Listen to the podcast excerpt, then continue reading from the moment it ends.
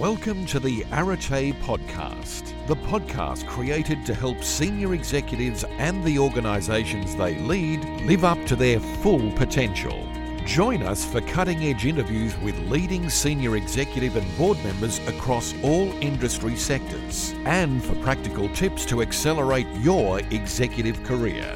And now, here's your host, Richard Treeks. Well, welcome to the podcast, Barton. Great to have you along. And I've been threatening to do this for quite some time. And I saw you recently at a fantastic event that you ran celebrating Indigenous business, which is something that I really enjoyed. And in fact, a couple of the panelists who were speaking that day are going to be on my podcast as well. So, anyway, thanks for that opportunity. It's great to see you. Thanks, Richard. It's uh, I've been avoiding it as long as I possibly could. I figured I better get it done today. Well, I, I, know that something you did recently was a charity type event where you had to sit in a wheelchair. Was that for a day or a week, or what was that all about? Well, thank goodness, only a day. Yeah, uh, one of our affiliate members is the uh, Sporting Wheelies and Disabled Association, and they came up with an idea, inaugural year this year, to challenge roughly 20 CEOs to spend a day in a wheelchair. But to do that, you had to raise $5,000 first. So I was very lucky with a lot of support from friends and the committee. We raised uh, just over $6,000 and I participated in that event. And wow, what a challenge. Really, really opened my eyes up. I've got some friends who are in chairs and, you know, you look at them and they travel footpaths and ramps and things with ease. It was a real eye opener for me, a much harder day than I thought it would be. And you know, I spend so much time now I'm the streets looking down at just what our footpaths and things like and gee, think about mobility issues for people who have challenges. Yeah, well, it, it just reminds me of that saying, you know, before you judge somebody, walk a mile in their shoes or as you did, uh, wheel a mile in, in a wheelchair, and then you really know what it's all about. Well, I didn't get a mile, mate. I don't reckon I could have done a mile. It was hard work. Right. And uh, although as one of my uh, apparent Libyan friends said, we were in sort of the the Mazda version of the wheelchair where she's in a Lamborghini version. So oh, right. it was, you know, we had your bog standard one, but it was a real eye opener. Okay, all right. Oh, that's a wonderful thing to do, Barton. So tell us a little bit about what you're up to professionally at the moment. Well, I've been our CEO of the Committee for Brisbane coming up to three years at the end of this year, which has gone really quite fast given what's been happening globally and in our community. For me, I, I finished phase one after about 18 months. My, my brief was to restructure the organisation, restructure the membership fees, restructure the management committee, update the constitution, and really broaden the brief of the organisation. Richard, this, this Committee for Brisbane, as it was previously known as the Brisbane Development Association, has been around since 1958. It's probably the oldest of its type in Australia, and it's got a really proud history. But it, it had tilted a bit to a, a built environment organisation over the years. We have lots of architects and town planners and urban designers in our membership, uh, as we would expect to do. And in its 60th year, the decision was taken to change the name. The word development meant very different things in the modern environment that it did in 1958. Become the Committee for Brisbane, and we're part of a, a Australia New Zealand network of committees for cities and regions. We all have different backgrounds and, and we all got our own geographic focus, but it allowed us to participate there. Uh, but it also allowed the committee to really expand its reach. So the vision for the Committee for Brisbane is Greater Brisbane as the world's most livable place.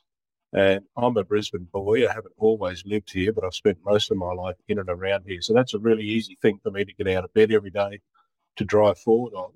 And my job with my team is to look for projects and activities that allow us to move towards that aspiration, primarily under four key themes of connectivity, creativity, equity, and enterprise. And so we work every day to look for ways that we can push ideas out there for public comment and debate and consideration. And uh, it's a really broad theme, broad range of themes that we get to participate in. And we're finding that the interest in the business community is really growing with respect to how people think about the city that they live and work in. And I think COVID and isolation, etc., has actually contributed to that. People are thinking more deeply about that. So we just timed it right accidentally, despite all the challenges for the community. And so, Barton, give us maybe one or two examples of projects that you're involved in. As you said, you know, wide and varied. So, to give people a, a better sense, you know, uh, perhaps highlight a couple of those. Well, under those themes, uh, last year uh, we published a whole lot of documents on Brisbane 2033, uh, our legacy project. So the year after hosting the Olympic and Paralympic Games, if we look back, what should we have achieved? So we spent a lot of time working with a lot of members on what those, you know, opportunities for our region and community could be. And we, we, we're now working through a number of those ideas and driving projects there.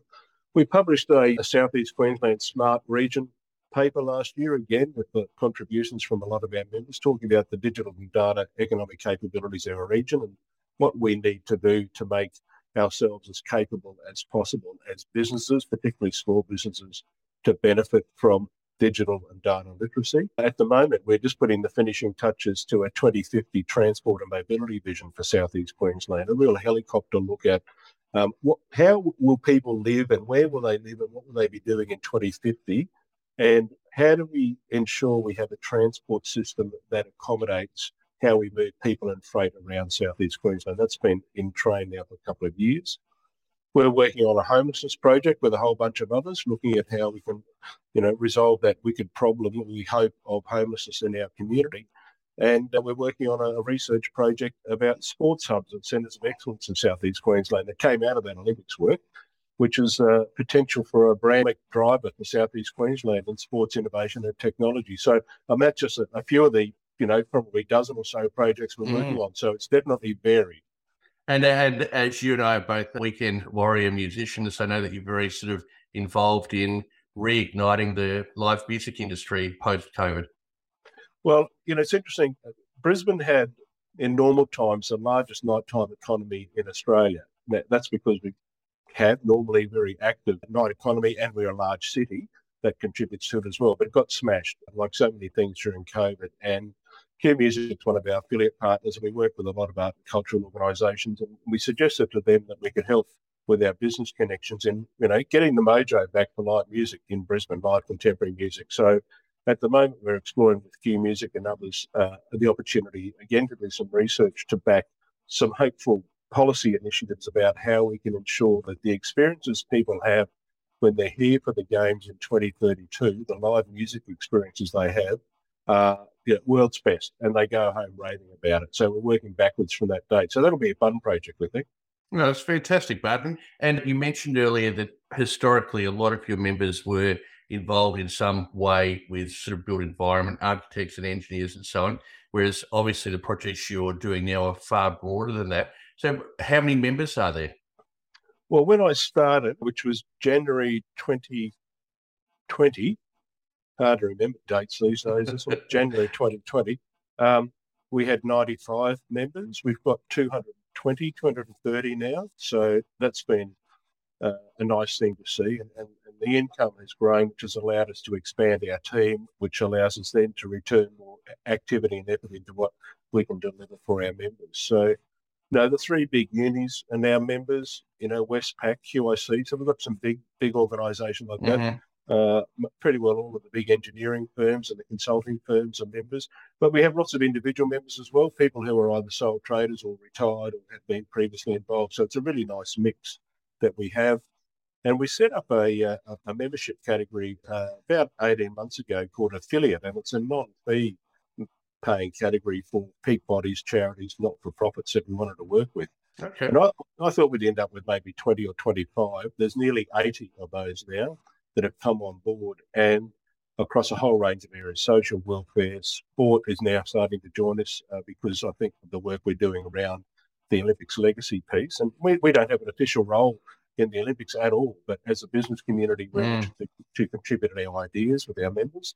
Uh, and we've just grown that category, which now gives us a network that we can tap into at short notice to really get the expertise and experience we may need on any particular topic of interest that we'd like to pursue. So that's a really rich part of our membership structure now. Oh, that's excellent, Bart. Well, let's jump back a little bit more to Committee for Brisbane later in this conversation. But for to segue now, let's go back to where it all began for you. So tell us a little bit about, you know, where you were born, mum, dad, brothers and sisters, and, and let's have a little trip through your career. Oh my goodness me! But I come from an Irish Catholic family. Look out. so, uh, well, I was born in Brisbane. I was born about a kilometre from where I now live. I've been living at West End. I was born at St Andrews War Memorial Hospital in 1960. So my mum and dad built their first house uh, in 1959 at the Grange when it was an outer suburb of Brisbane. It's amazing. So one of the first houses built uh, on the top of the hill there. I've lived in Brisbane a lot of my life, but around southeast Queensland most of my life. I went to school at Gregory Terrace. We did we did live in Sydney and Rocky, uh, but moved back to Brisbane when I was about 12. Went to school at Terrace. Went to uni to study journalism and worked as a cadet journalist at the old Brisbane Telegraph. For people old enough to remember the afternoon newspaper. Were your parents involved in that industry? No, not at all. No, no. Mum was a uh, had been a teacher and went back to teacher librarian, being a teacher librarian after all the kids grew up. And my father worked in, uh, he was the general manager for Bridgestone Earth Moving Tyres in, in, Northern Australia. So, when, what, heavyweight boxer. oh, is that right? so, uh, what inspired you towards journalism? Is it something that you know you always knew when you were at high school that's where you wanted to end up, or how did that kind of no, on the radar? No, I thought I'd be a marine biologist, but I was crap at science and good at English. And one of my father's best mates was a senior journalist at Queensland newspapers who got an interview for me. In fact, my first job was as a uh, a luggage porter at the then Gazebo Hotel on Wickham Terrace. But I ended up getting a, a, cadetship a few months later and spent the next few years in and out of journalism in uh, Brisbane and Gold Coast and Sydney, which I, have always loved having had that experience. And I was lucky I had it probably in the halcyon days of journalism. We had more journalists, artists, and photographers working in TV, radio, and print than at any other time mm. since then. Uh, I then went on and became the secretary of the Journalists Union uh, here in Queensland for a few years, uh, which was a, a, great experience. It's you know when I, you know, you become a bit of a lefty when you're younger. I think in a lot of these things. Uh, I really did enjoy working there, but it was a challenging job. I think I was 26 years old when I got elected as secretary of the union, which is a pretty big deal. I think I was the youngest in the history of the journals union in Australia to have done that. Hard, hard work, enjoyable work. I still have some of the closest friends I've ever made uh, from that period of time. And did a bit of freelance journalism after that. Then I got approached by the Goss government to be an advisor to the Environment Minister, Molly Robson. Mm-hmm. She and I had never met, but uh, she's ended up being one of my very close and trusted friends. And I worked for Molly for a couple of years until my wife and I got pregnant. And it's a hard job being a media advisor for a minister when you've got a little one. So yeah, moved away from that and um, ultimately into running Keep Australia Beautiful for about uh, 10 years as CEO and then chairman. That was good fun. And then set up my own business consultancy called Three Plus, which just had its 20th anniversary uh, a few a few weeks ago. Yes, was, uh, I, I, remember being your client back in the day. I think it was probably around about uh, 2009, 2010. That's so long ago, Richard. I know. It, it, it, it feels a lifetime ago. Far out. What a crazy sort of 13 years it's been since then, huh?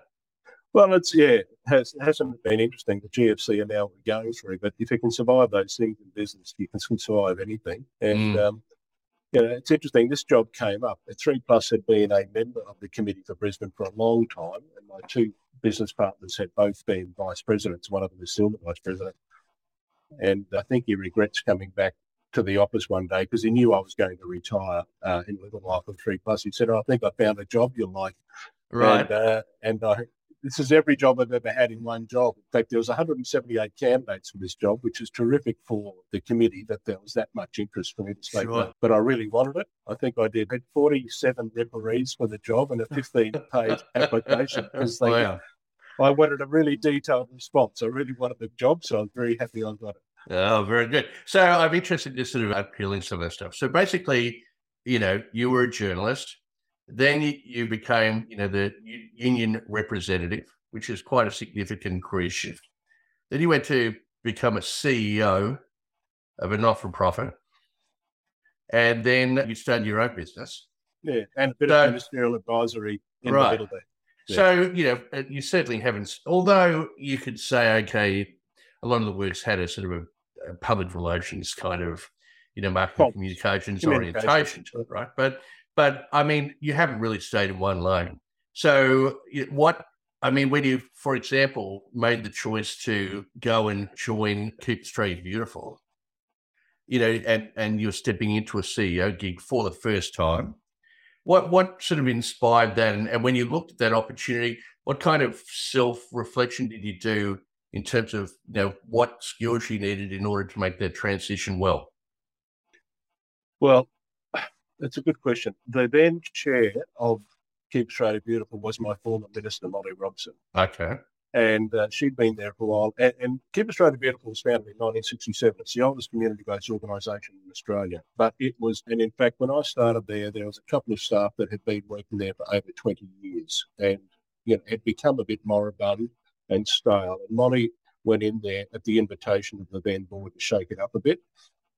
She invited me in to write two new programs for the organisation one about beaches and one about rivers, which I did.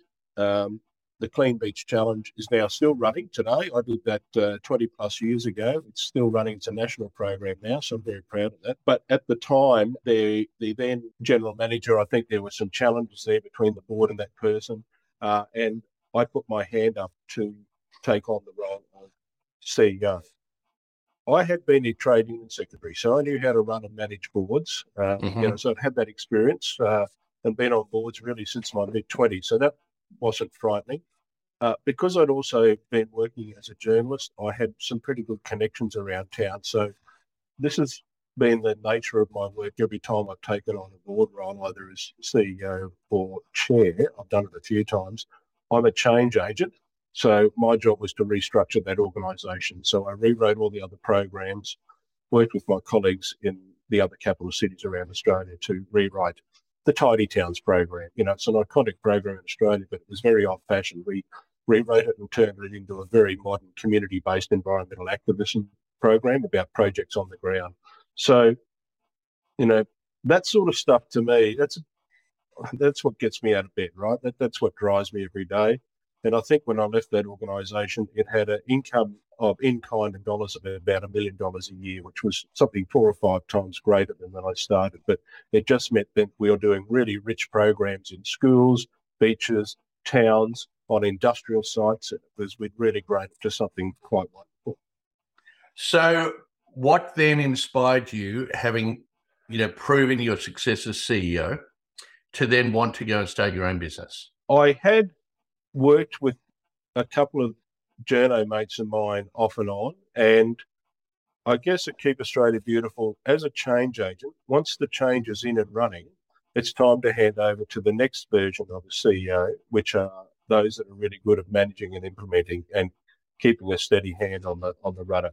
So the excitement of change, structural reform was done. I'd done my job. Uh, and I'd always thought about getting out there back on my own again, which I had done a couple of times as a, as a freelance journalist. And we formed Three Plus, and it was named Three Plus. We were going to be three working directors plus external consultants when we needed them. We workshopped that idea for six months before we started the company, and the business model failed after one month. We had to put our first employee on. So that was good. We found that the external consultants might not necessarily be available when you wanted them to be available. Yes. So, uh, so we we, we uh, hired someone. Then we had to rent premises, and thankfully, friends of ours uh, gave us uh, cheap rent. Uh, and really, within a couple of years, we had 12 staff in our own premises. We ultimately grew to 65 to 70 staff in seven offices up the east coast of Australia. Mm. Uh, and we're on the path to becoming an international company of 250 people. That was our business strategy. We had advisors working with us and lawyers, and we invested in all the back end stuff. Uh, and then the GFC, and we were smashed to pieces. Mm-hmm. And we had to reduce that 60 plus people down originally originally to about 40, then to 20, and uh, today Three Plus is a small, small but debt-free and profitable company, but very different beast to what it was then. I haven't had any involvement in it now for some time, but um, mm-hmm. I think after the GFC, the directors decided that we were probably a bit too old and a bit smashed around to try to recapture that growth path, and we just stick to being a small firm. Right. And so what then yeah, so then the the draw was to go back into an organization as a CEO, or was it in particular the committee of Brisbane that, you know, caused you to go, Oh, that looks interesting, I'd like to play play there? Yeah, no, definitely the second one. I uh, was planning to retire from three plus in the middle of 2020. Mm-hmm. And my business partners and I had been working on our strategy for achieving that. So I ended up leaving six months earlier. I was going to try to get some board roles and work uh, independently by myself as well, get some board roles. And this job came along. So it was only this job that I Right. did that for. Yeah. Uh-huh. And uh, as you say, you know, when you were joining the organisation, the mandate initially was to take it through a restructure, which you've successfully completed now. So, what what have been some of the other milestones over the last two and a bit years since you've been in the role? Well, there's a few things, I guess. The ability to do some of this research work has been critical. You know, you know, six weeks after I started the job, COVID came to Brisbane, right? Mm. You know, all your plans go out the window. What what happened for me? Because I I'd spent the first few weeks going around and talking to people, just saying, "G'day, what's happening?" And I reckon I'd seen 60 or 70 people in those first few weeks, and more than half of those people were not from Brisbane originally, many of them from overseas. And they all said to me, I'm never leaving this place. So I always said, You've got to tell me why. I really got to find out what the zeitgeist is here. You know, and essentially what was reflected back to me each time was that it was a lifestyle choice, depending on what stage of life you were. You might have kids at school and you want to be able to walk or cycle to school safely and have a good education. Or you might be intending to retire, or you've got a holiday home up or down the coast or over on Minjerribah. Um, so it was a lifestyle thing. And what was happening because of COVID, particularly that first lockdown, as I said earlier, people started to think very deeply about how they wanted to work, live, and play Mm-hmm. the place that they lived. So that gave me the opportunity to restructure, I guess, the way we were approaching some of our ideas and projects and activities to focus really hard on the lifestyle benefits and o- outcomes that people were looking to achieve. So I mentioned earlier this 2050 transport and mobility vision. It's been it's completely project agnostic. It doesn't talk about building a bridge here or a road there. It's talking about how people will be and they're wanting to live in 2050 and then how we facilitate that to its best ability. So what we're finding now is that that type of conversation is resonating really well with our members and others, and the membership growth, I think, reflects that. And we try not to do what my colleagues do, say the Property Council or the UDIA or, or the Chamber of Commerce and Industry. They all do great jobs representing their generally an industry sector. We're not an industry body. Our conversation is about Brisbane and the region. So, as you say, rather than representing a particular industry, you're representing, you know, people who largely, I imagine, have similar goals, but are coming in from a, a bunch of different angles. So it must be challenging. And you know, I, I made the comment to you before the we started. You know, it's a very large committee in itself. So it, when you're trying to manage so many varied organisations and people who all have their own agenda and their own desired outcomes, what how do how do you do that successfully? Well, like any organisation, we have our strategic plan. We review that at the beginning of every year. We we road test the outcomes of that strategic plan during the year by delivering on projects and ideas and activities, so that we're getting, you know, very direct feedback from our membership as to whether we're on the right path. Uh, we don't get everything right, but we're getting better at it all the time. So, you know, we apply a, a pretty typical strategic and implement sorry strategic and implementation model where we do the thinking and then we review during the year how that thinking's proceeding and then do a significant review annually because the world changes right? There, there are things and different priorities and the olympics is and the paralympics is, is a game changer. You can't have a conversation now without talking about that. So for us that's a great organizing theme for all the stuff that we're doing. What's it going to be like in 2032 let's work backwards from there about how we achieve that. So you know, I don't think there's any surprises in our model. We do have lots of subcommittees, so we've got a big membership and we tap into their expertise voluntarily. They, they'll put their hand up to self select to work on a project, uh, which means that we get to work with people who are at the cutting edge of some of the stuff we're working on, and they give us their time and resources mm-hmm. for nothing to be able to contribute to great conversations about our city and region. And I guess uh, most membership based organisations would work similarly to that. For us, we're just lucky that we've got the broad church conversation of what's what's good for Brisbane and what's good for Southeast Queensland. And so, obviously, you know, part of of your funding comes from membership subscriptions. What what's the what's the association with government and, and how involved is government? We're completely independent of government. Right. So we're an apolitical and independent body. So all of our income comes from membership fees and a little bit from events. Right. We don't set out to make a lot of money from events. So yeah. And so is the idea then, Barton, that the members have the ability to contribute as part of the subcommittees or, you know, in other ways to develop essentially, you know, a think tank of, you know, ideas and and then they're able to then take that away into their own businesses as is appropriate for their own endeavours. They can do that. Last year, when we published our Brisbane 2033 legacy material, in March, we had John Coates, who was then president of the AOC, launch the first policy document, and that presented 20 big ideas for Southeast Queensland, two of which were sort of hard infrastructure. The rest were about society and community and, and health and well-being and art and culture. Then in October last year, we published the second suite, which was the strategic steps and timeframes that you might take to get from today to where those big aspiration ideas would take us. Mm-hmm. We had about 25 members working on the first document, and I had thankfully gone out to four of our more senior members in uh, Aurecon and Deloitte, Accenture, and PwC and said, Look, when we get to stage two, can you give me a hand? I can't do it on my own. Thank God I did, because 120 people put their hand up to work on that second phase, right? Wow. So, so we had uh, 1,500 hours of contributed time across 20 working groups.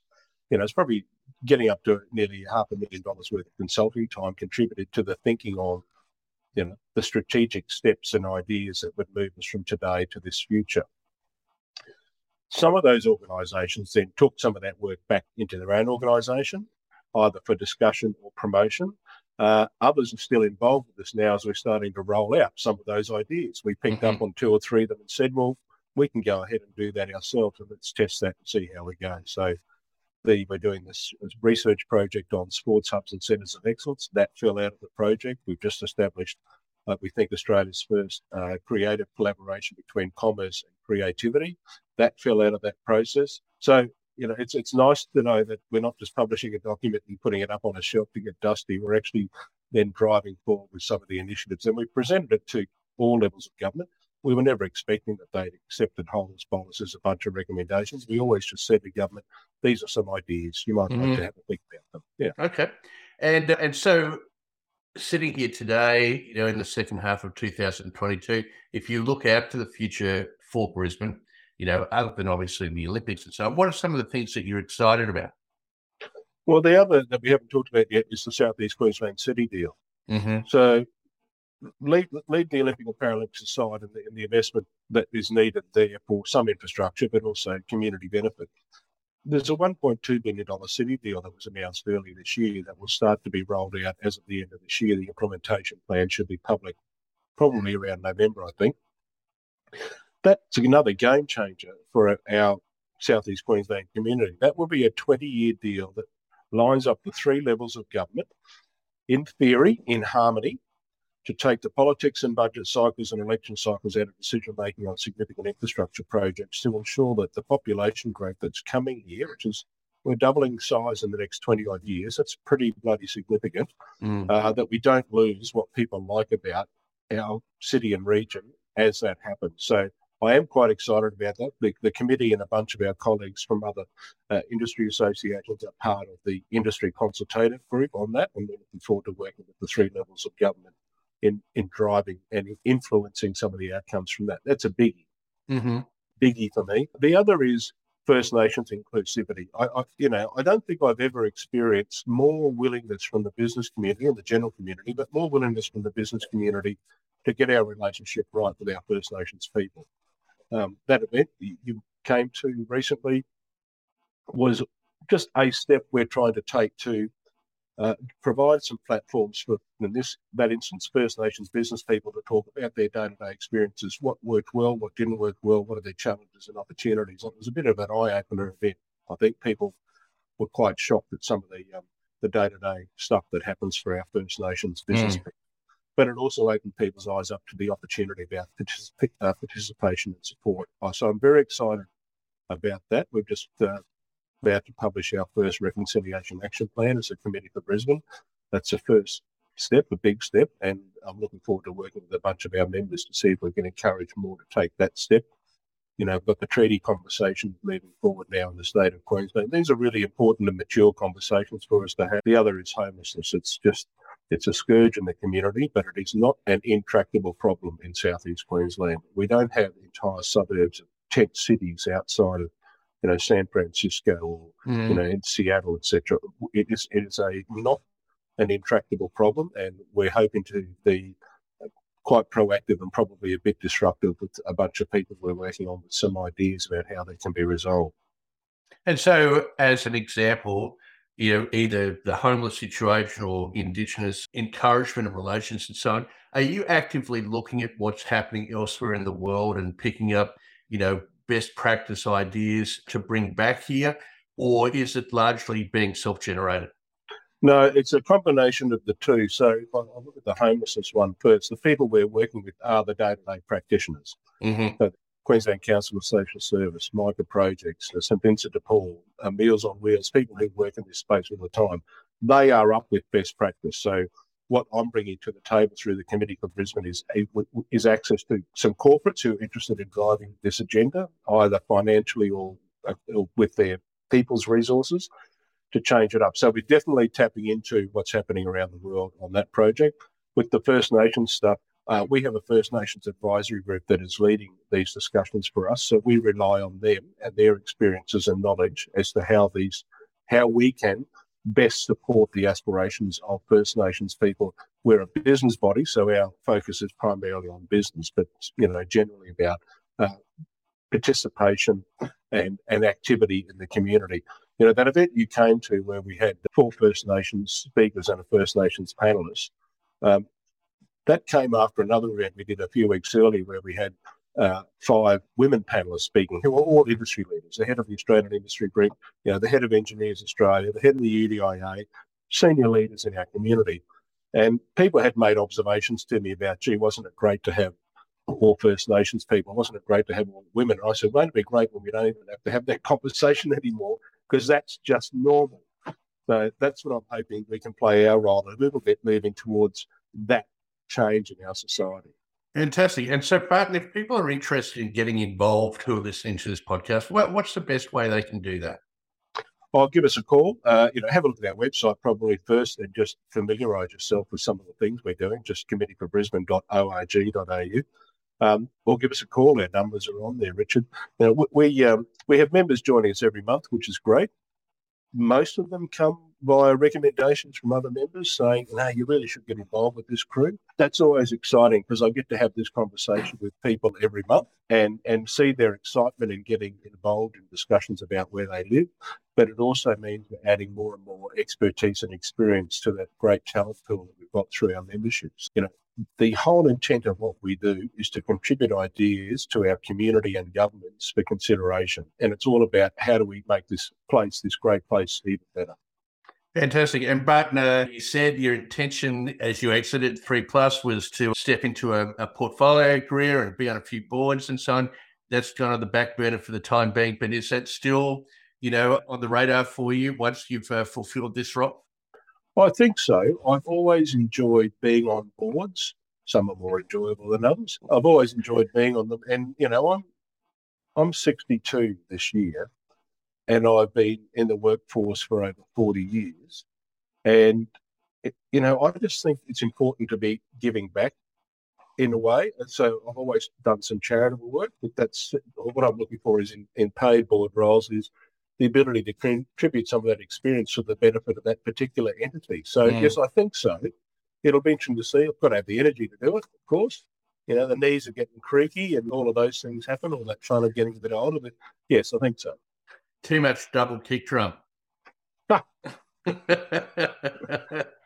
but he's a, keen drummer, as I'm a keen guitarist, and, and, your band had a gig what last weekend or a couple of weekends ago? Yeah, weekend before last. So we're trying to play a few gigs. The Filberts. So right. it's an interesting fun. We, we this is a, an ex Journo band formed in the mid '80s that uh, we just started playing a few gigs around Brisbane, and the lead singer moved to Sydney. Yeah, uh, work in journalism. So the band fell apart. Then we all got married and had children, and I approached the, the two remaining members in Brisbane just before my 60th birthday and said, Look, I'd love to just play a few songs. Yeah. At my 60th. And so we got together And then COVID hit my 60th, couldn't go ahead or postponed. So I had a 60.5th birthday, which was good because we got to do a few more rehearsals. And uh, we played about a dozen songs at the, the party, about 75 or 80 people there. And we just had so much fun. We said, "Oh, let's just keep going." So we played a few gigs around uh, around Brisbane and written some new songs and having a blast, enjoying Oh, it. that's. And are you all still ex Journos, or did you have to broaden your selection criteria? Uh, no, no, it's the same band, same guys. So one is still a journalist, uh, and the other works in communications for a state government body. So, uh, So the guy that the guy that moved down south, he's still in the band or not? no, no, no, no. Right. He's been married, lived down there. No, Okay, right. Uh, so you're just a three piece now. three piece. Yeah, Uh-huh. You know, Very good. Like, you know, like you know, there's been some pretty good three pieces in there, day. Oh, there's been some phenomenally good three pieces. In the fact, uh, police. Uh, I'm not putting ourselves up anywhere there. We're just good fun surf rock Uh, band. Oh, that's excellent, Bud. Well, look, I really appreciate your time today. Thanks very much for sharing your story, and I wish you all the very best. I'll certainly be coming along to more Committee of Brisbane events in the future, and have a fantastic afternoon. Thanks, Richard. Appreciate the opportunity. Okay. We hope you enjoyed today's episode of the Arate podcast with Richard Treeks. For show notes and other resources, please visit aratepodcast.com. While you are there, you can subscribe for future episodes so you can continue your own journey towards realizing your full potential as a senior executive. And please be sure to share this and other episodes with your friends and colleagues. The Arate podcast is brought to you by the Experts On Air Podcast Network.